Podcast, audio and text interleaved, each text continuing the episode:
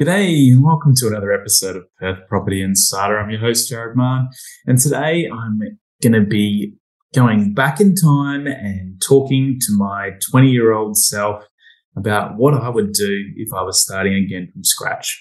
Haven't you always wanted to go and have those discussions with yourself? Well, I can't do it, but hopefully it'll help some people that are starting again or near the start of their journey to get some clarity and fast track that whole approach so that they don't have to learn from all the mistakes and go through the pain that I've had to to arrive at where I am today. So let's go inside.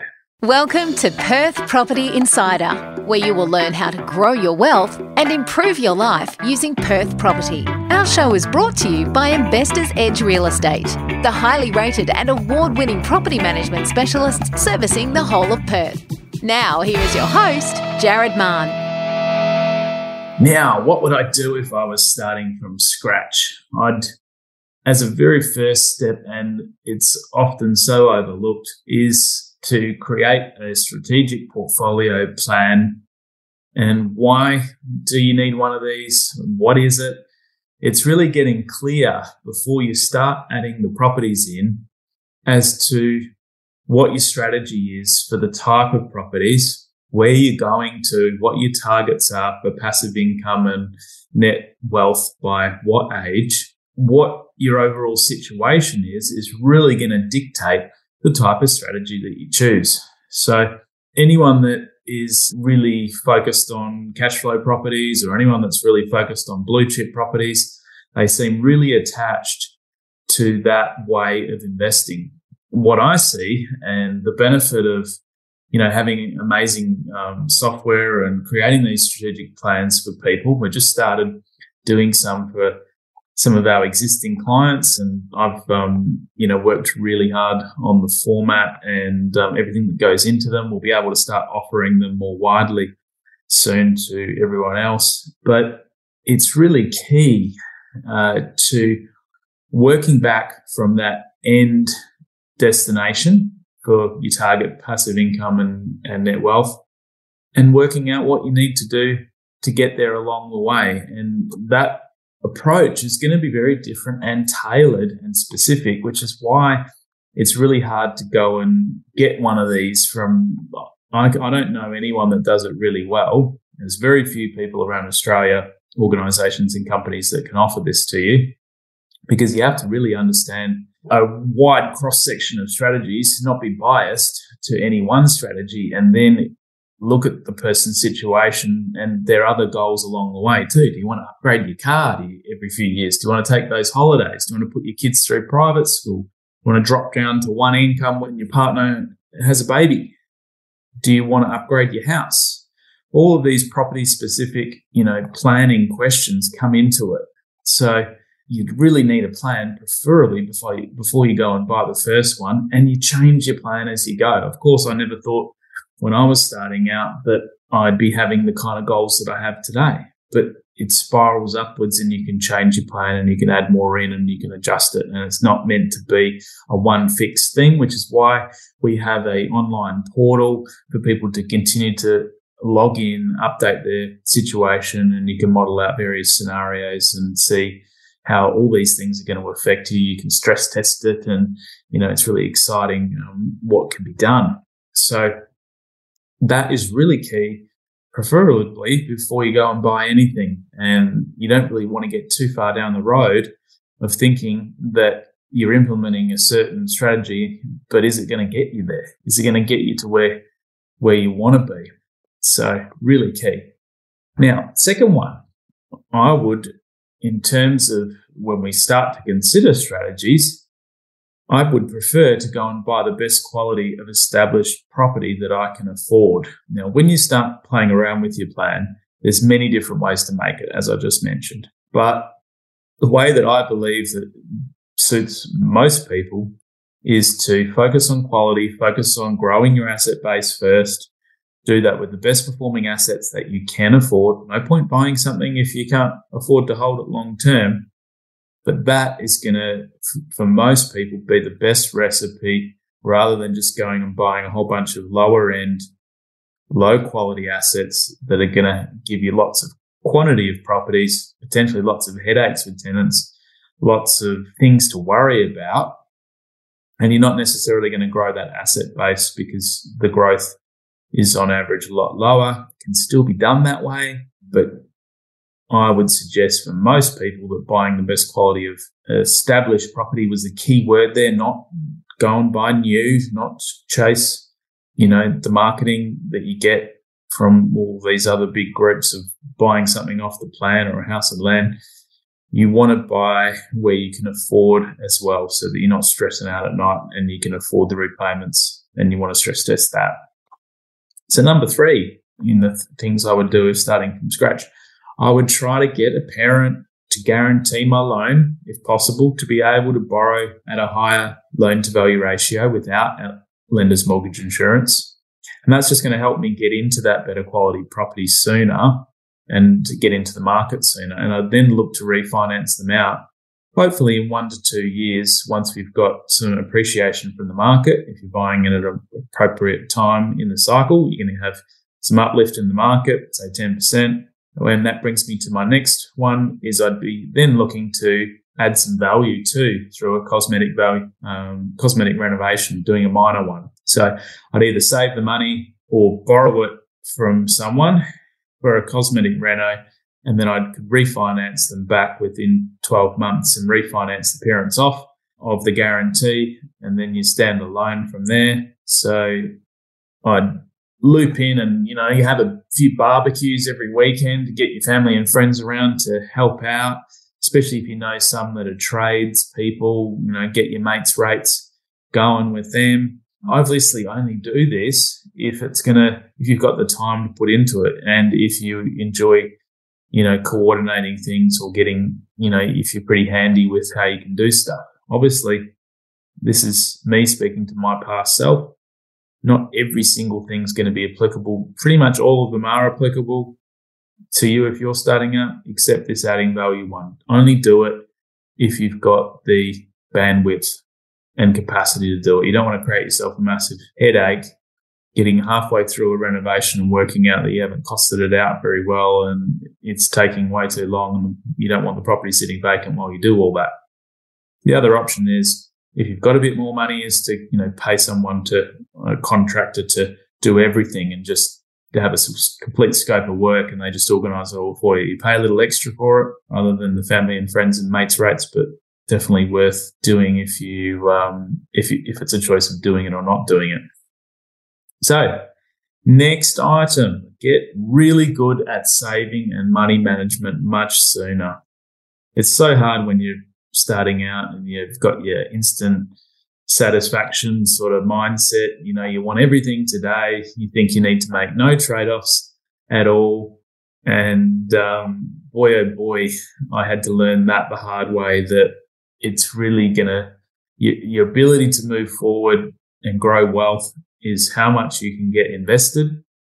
And if you're not a good saver, that pattern is going to get even worse when you make more income and you make more gains from your property and more income from your job or business. So you have to get this saving down and spend less than you make, even when you're making very little, because that habit will expand and exponentially enable you to get more invested and, and earlier, which is key. So you're getting the compounding going and you can still enjoy your life along the way and have holidays and do other things. And that's really going to be impacted too. If you can save well, you can do these other larger things and work towards the larger goals that you have.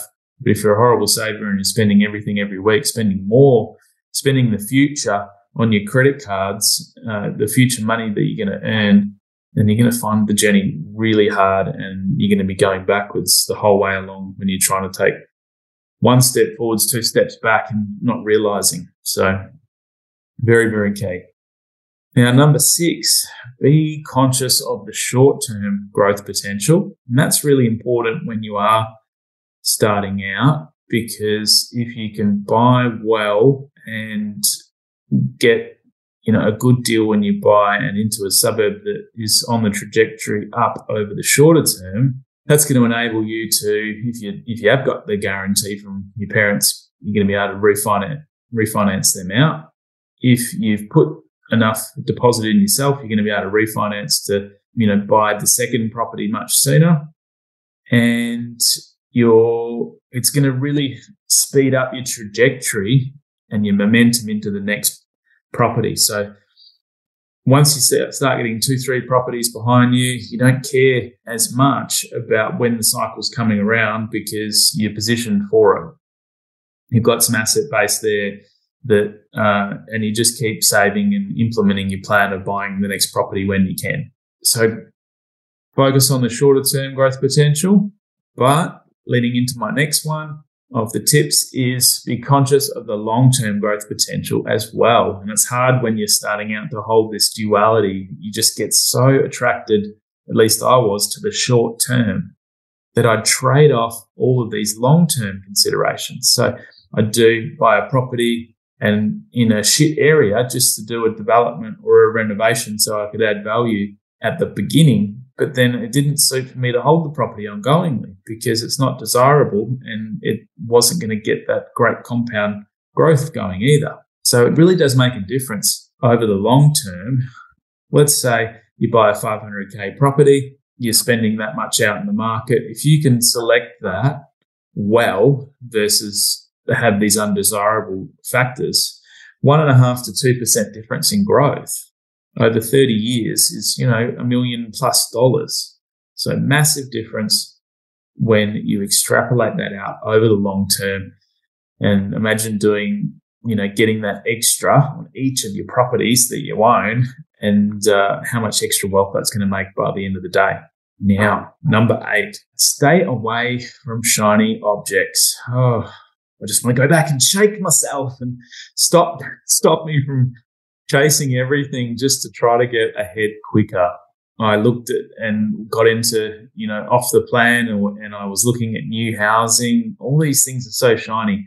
Slick salesmen lure you in with their promise of high returns and amazing ways to do things. You, there's the shiny seminars that, you know, promise the world and basically charge you a huge amount just to be part of things and learn, you know, from these amazing experts and then they go and flog you on their own development or something has happened in many seminars I've attended to. So anything too good to be true with really high returns usually is too good to be true. And oh, it's bringing up uh, all the bad memories of the various money that I've lost just when I'm thinking back on it. So I lost money on a, a binary options scam, and the, it's still going through the, the courts in a in a class action some twelve years later, and I may or may not get an outcome on that, but I got scammed. Shipping, I was in a shipping Ponzi scheme where the the returns to other investors were getting paid out of the capital of other investors that were getting put in. Did thankfully didn't lose much on that one, but I also did some private lending and helped and coordinated that for some others to a, a business that I trusted, but the business failed and the money was lost. So this is all 12, 15 plus years ago when I was chasing shiny objects and trying to get higher returns. And I didn't understand the investment and the risks that were involved. So each of them produce returns at first.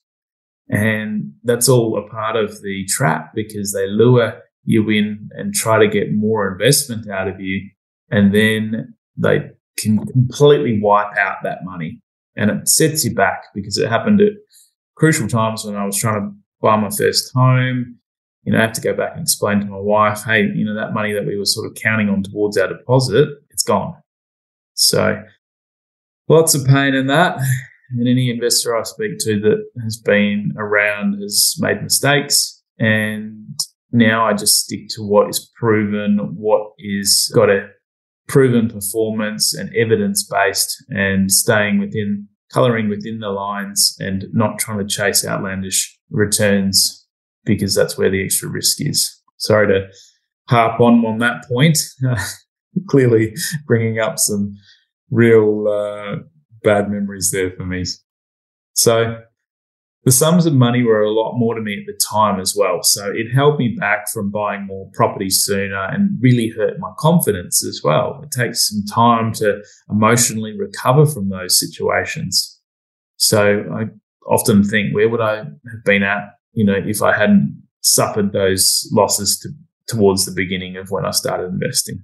You can easily draw the conclusion, and many people do, that all investments are bad and, and that everyone's out to to get you, and and uh, you can become very skeptical after going through a number of those experiences. You just need to try and clean. If you've had anything like that happen to you, you want to clean the slate.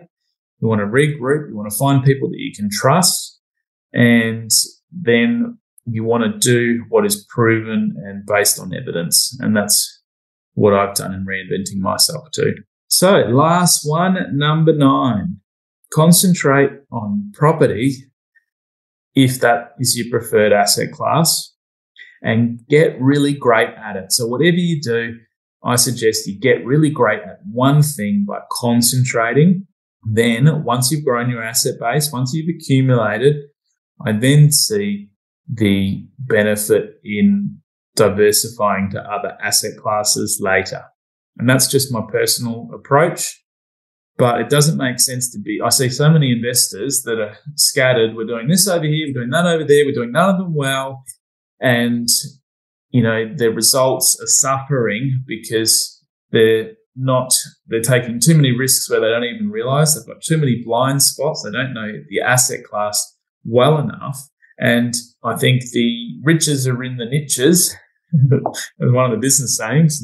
The Americans say niches instead of niches. But you want to go an inch wide and a mile deep is the other saying and really concentrate deep. And if property is your thing, you want to really make the most of what you can do there first, I believe. And then once you've grown your wealth, diversify into other assets and obviously seek your own independent financial advice from qualified professionals on that point before doing anything.